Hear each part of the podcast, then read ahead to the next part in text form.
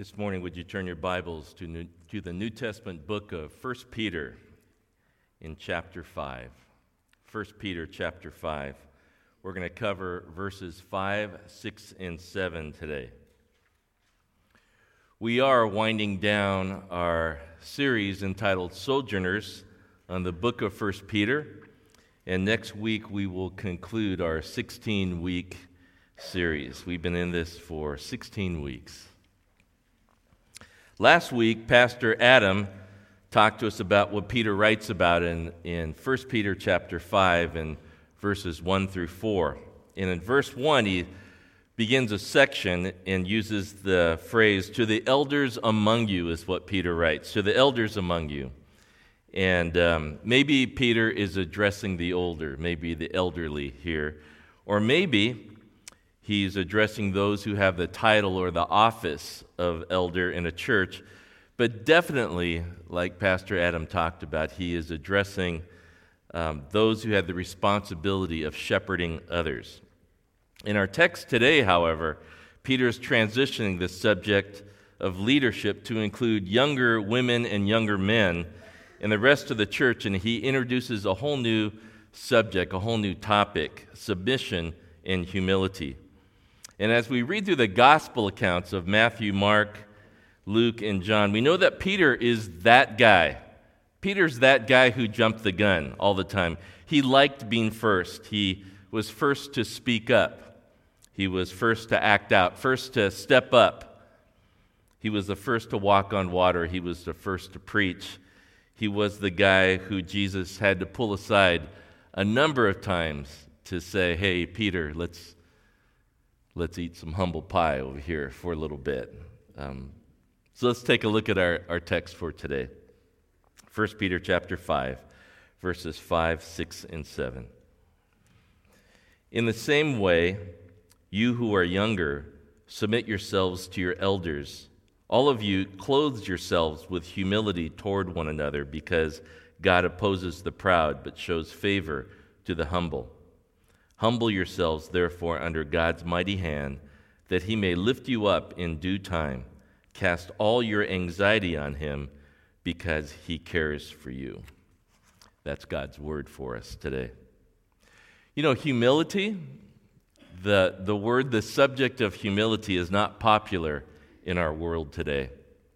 It's not touted in talk shows, it's not celebrated in commencement speeches, it's not commended in diversity seminars. It's not listed in organizational or business mission and vision statements. The basic re- reason for this is not hard to understand because true, authentic humility can only survive in the presence of God. Where God goes, humility goes. And you might say that humility follows God like a shadow. You, we can expect to find humility applauded in our, in our society as often as God is applauded, which really means almost never. So, our current culture air that we all breathe is hostile to humility, and our text today is utterly foreign to our times and yet utterly necessary. What's said here does not, if what's said here is, does not take root in our lives, we will not be a Christian church for much longer and we will not be salt and light for a broken and perishing world. So let's take a look at our text today, and, and we'll call this Lessons on Submission and Humility. And the first lesson is this in your notes. The first lesson is learn to submit, it won't be easy. Learn to submit, it's not going to be easy. I, I want to confess to you and, and um, be vulnerable with you this morning.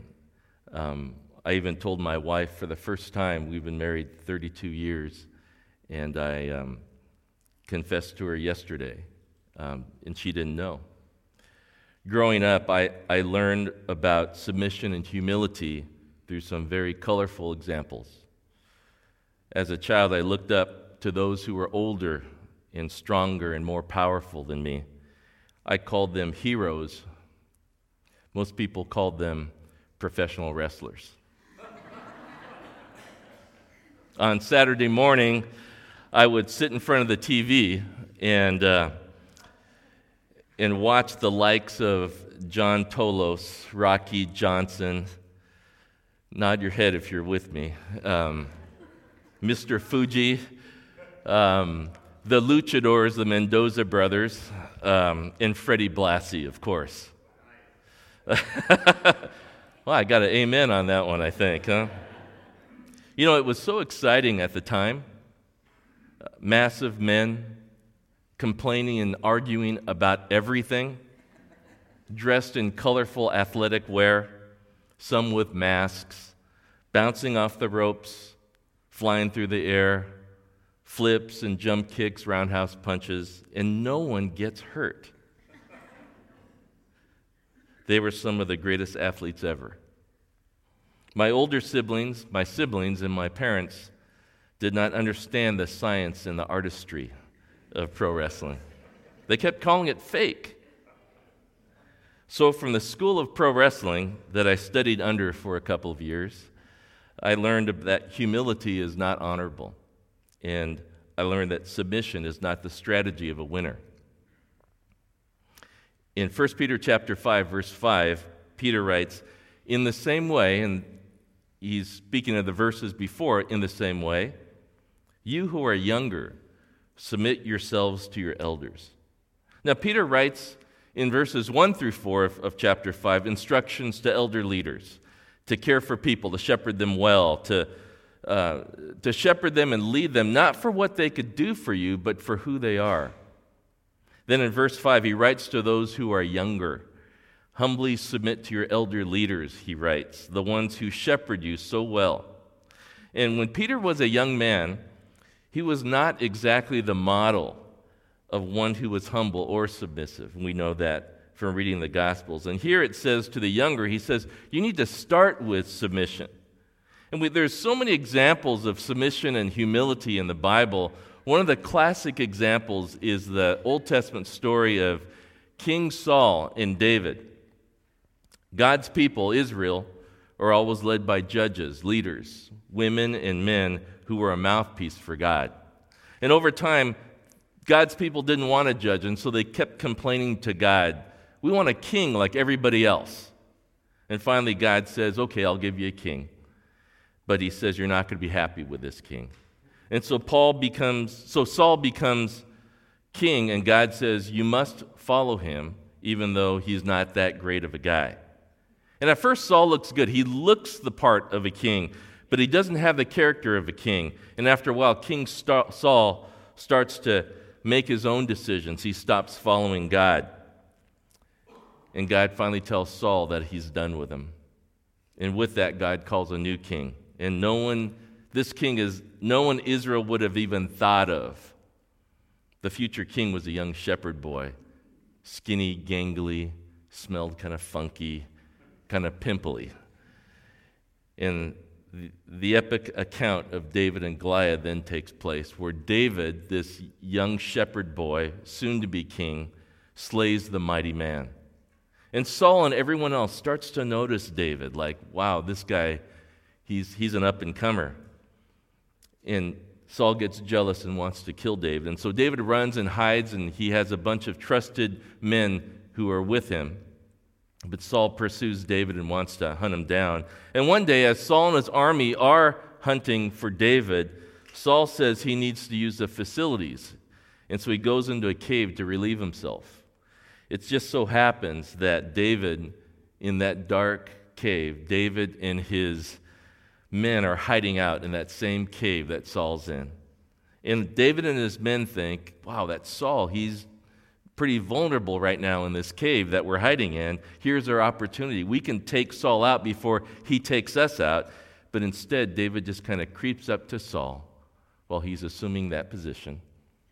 And he clips a piece of his robe off as if to say, Saul, I could have killed, killed you. I, I got you, Saul. And in 1 Samuel chapter 24, verse 5, it says this Afterward, David was conscience stricken for having cut off a corner of Saul's robe. And he said to his men, The Lord forbid that I should do such a thing to my master, the Lord's anointed, or lay my hand on him, for he is the anointed of the Lord. And with these words, David sharply rebuked his men and did not allow them to attack Saul And Saul left the cave and went his way. David says, I'm not going to go against the authority of God that, that God has put in place. And even though I have every right to, even though God's called me to be king one day, I'm not going to do it. God has given authority, put authority in each and every one of our lives. And He's appointed them, whether they be good or whether they be bad. And we are to humbly submit to these authorities. It's a choice to say, Yes, God, I understand you are in the ultimate authority in my life.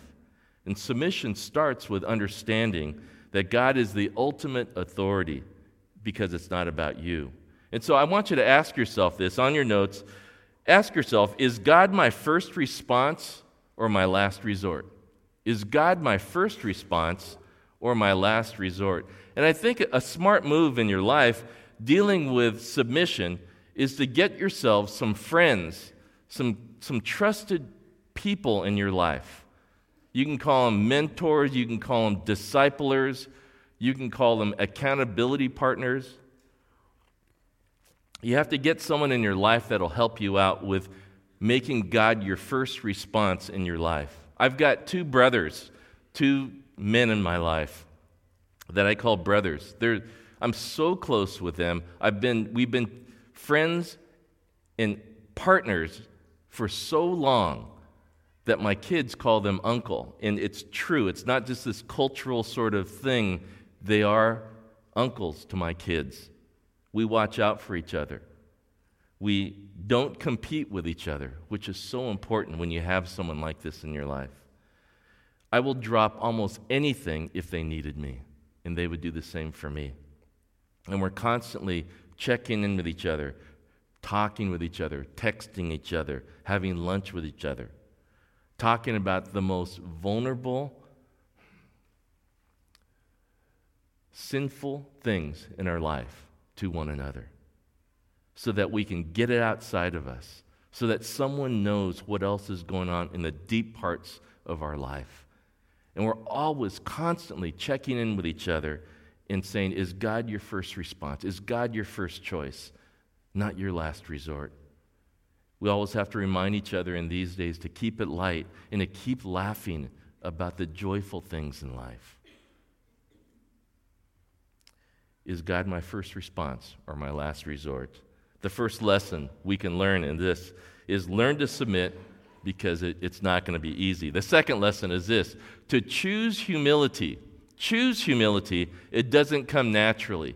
It, none of us, I don't think, were born with humility. It just doesn't come naturally. And, and Peter writes in chapter 5, verse 5 All of you, clothe yourselves with humility toward one another, because God opposes the proud, but shows favor to the humble. I love this phrase, it, the phrase of clothe yourself with humility. Each of us chooses what we clothe ourselves with. Now, think about this. Everyone goes about choosing what we wear in a different way. I mean, we all have a sort of a different sort of way we decide what we're going to wear. But do this with me right now. Um, look at, at what you have on right now. Go ahead. If you haven't already, go ahead and just take a look at, don't look at someone else, look at what you have on today. And let me ask you this question How did you come to the decision on what you put on to wear today? How did you do that? Is it the weather? Did you, did you check your weather app and go, oh, it's going to be pretty warm today? But I look outside and it's foggy. What's going on here, right? Did, was it the weather? Is that what, how you chose what you're going to wear today? Or was it the season? It's fall now, so we should be wearing sweaters and scarves and, and things like that, right? Or was it the calendar? Because some people say after Labor Day, you never wear short sleeves or you never wear white. Is that right? You never wear white?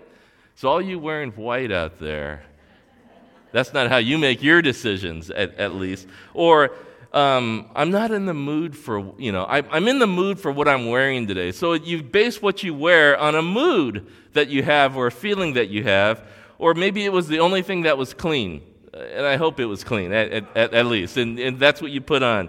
Or what colors you look good in. Or maybe you think, I'm coming to worship at, at the church building over at Nova, and so what is appropriate to wear for, for worship today. And so everyone has this idea. We go through this, this sort of this uh, uh, process of deciding what we're going to wear. And Peter says, not just to the elder and not just to the younger, he says the words, he writes, all of you now, all of you clothe yourselves with humility toward one another. Everyone must choose daily to put on humility in all of your interactions, in all of your relations with one another.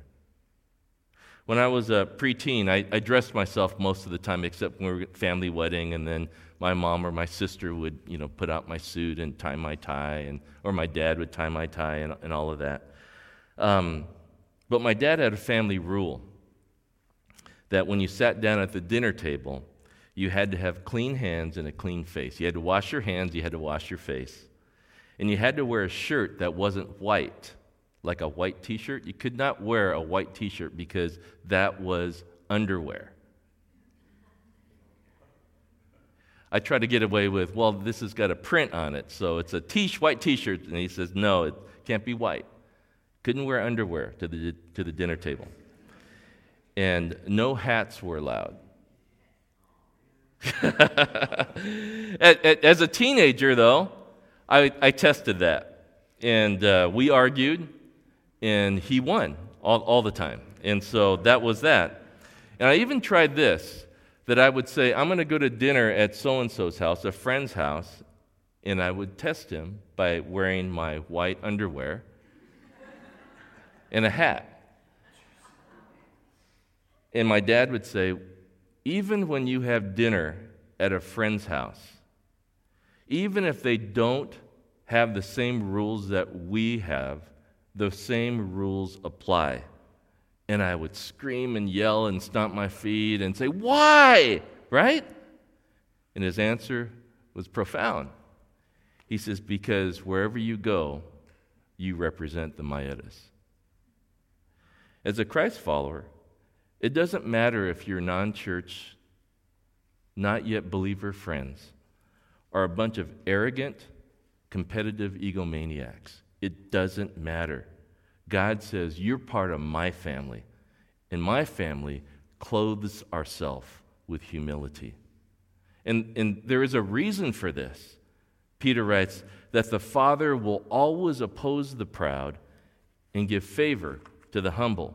And so ask yourself this, this question. This is an interesting question. How am I going to do, or how am I doing with what God has given me? With, with where I'm at right now, how am I doing with what God has given me? Are you satisfied with your life? Are you content? Are you, are you peaceful? Because here's what the world will send to you and is sending to you all the time this current culture will berate you with negative messages about who you are and what you have. They will say you are not good enough, and so you need to try harder. You need to have more. This current culture will say that, that, you need, that you need more. Don't you want more for your life? This current culture will say you're not attractive enough. This current culture will say you are not funny enough, you're not smart enough, you're not skinny enough. You're not muscular enough. You're not skilled enough. You could do better.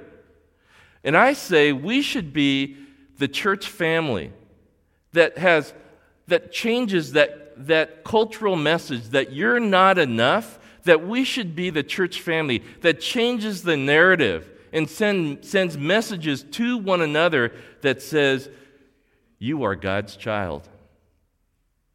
And God loves you. And we're here to worship God with all of our life, not just Sunday at 9:30.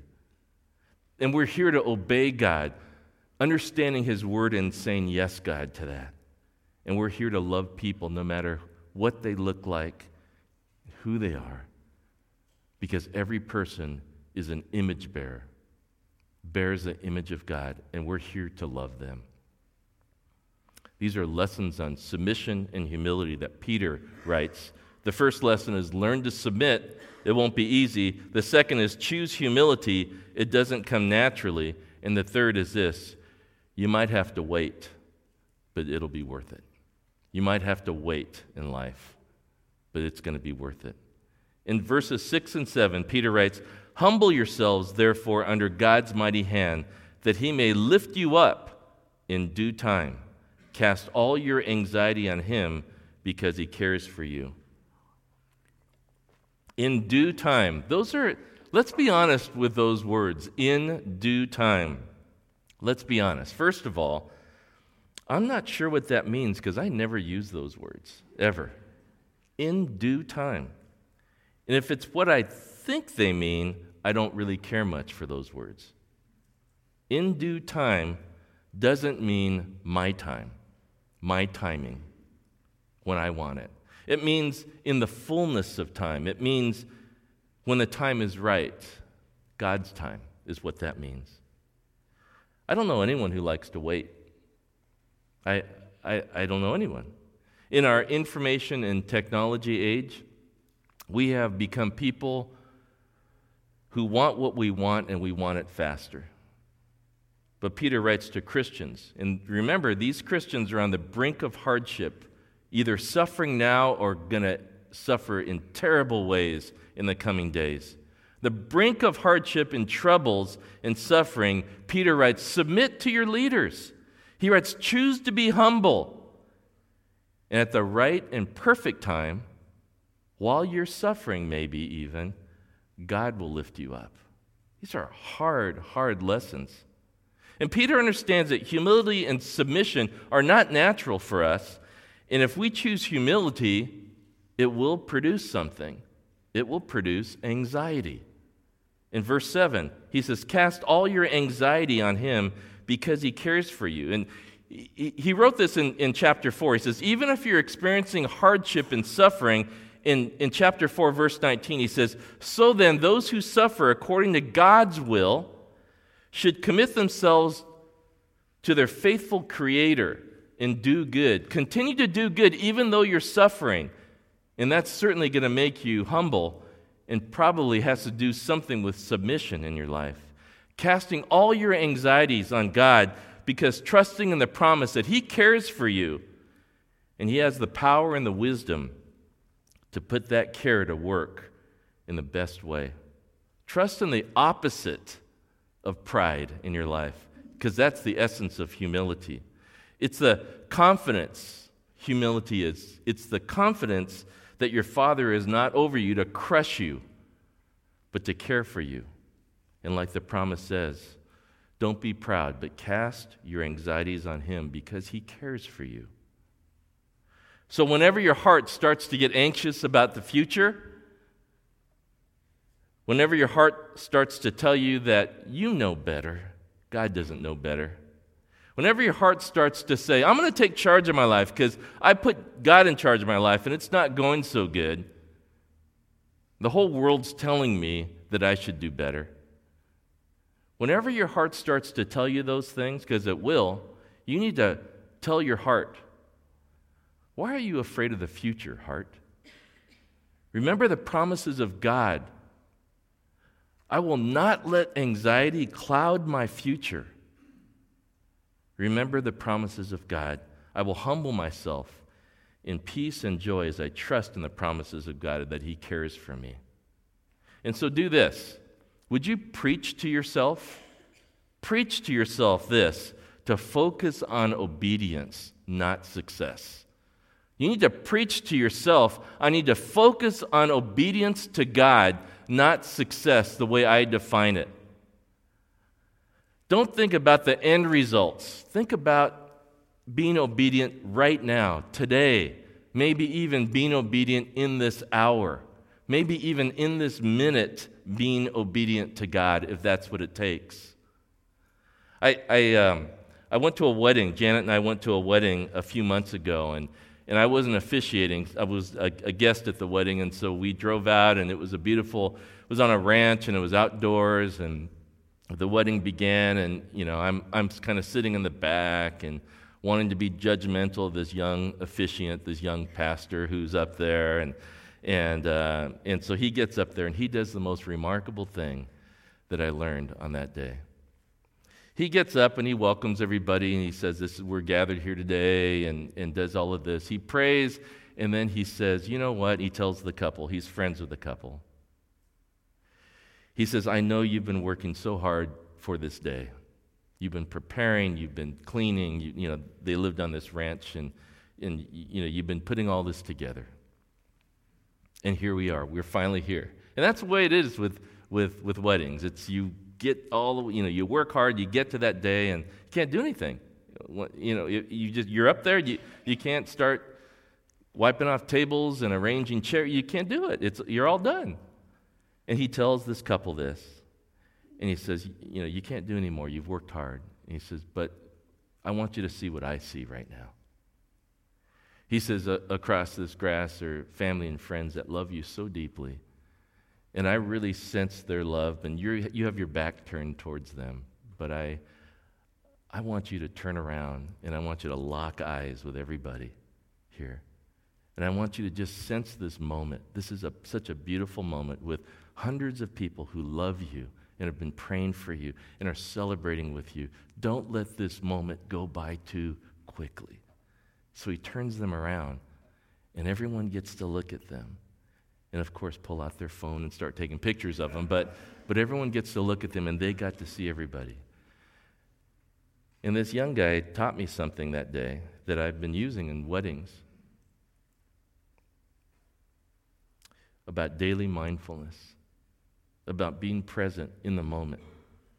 This moment with God and all the people of God that are right before you.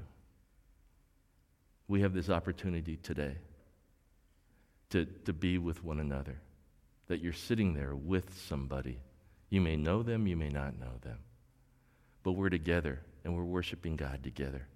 And if you're not a follower of, of Jesus yet, welcome to the family of God, who wants to be a community that goes against those negative cultural messages that says you're not good enough because God brought you here today if you have not yet turned your life over to God. And we are just a community of people that love God and want to obey Him and love one another and love all the people that God has made. And our hope is that people would go to heaven one day by giving their life over to Jesus Christ because he died on the cross and proved he was God. Three days later, he rose from the dead. We place all our hope in him. And so, in this moment, we're not thinking about plaza time or the classes or what we're going to have for lunch right now. It's right now, in this moment, we're with God. Luke writes an account, and we're just going to close with this. That's, that is burned in my memory, and, and I hear this story and I love reading it over and over again. It's in Luke chapter 10 of, of Jesus visiting um, two ladies. And Luke writes this in verse 38 As Jesus and his disciples were on their way, he came to a village where a woman named Martha opened her home to him. And she had a sister called Mary who sat at the Lord's feet listening to what he said. But Martha was distracted by all the preparations that had to be made. She came to him and asked, Lord, don't you care that my sister has left me to do the work by myself? Tell her to help me. Martha, Martha, the Lord answered, You are worried and upset about many things, but few things are needed, or indeed only one thing is needed. Mary has chosen what is better, and it will, be, it will not be taken away from her. She's chosen what is better. And that, that moment will never be taken from her. Amen.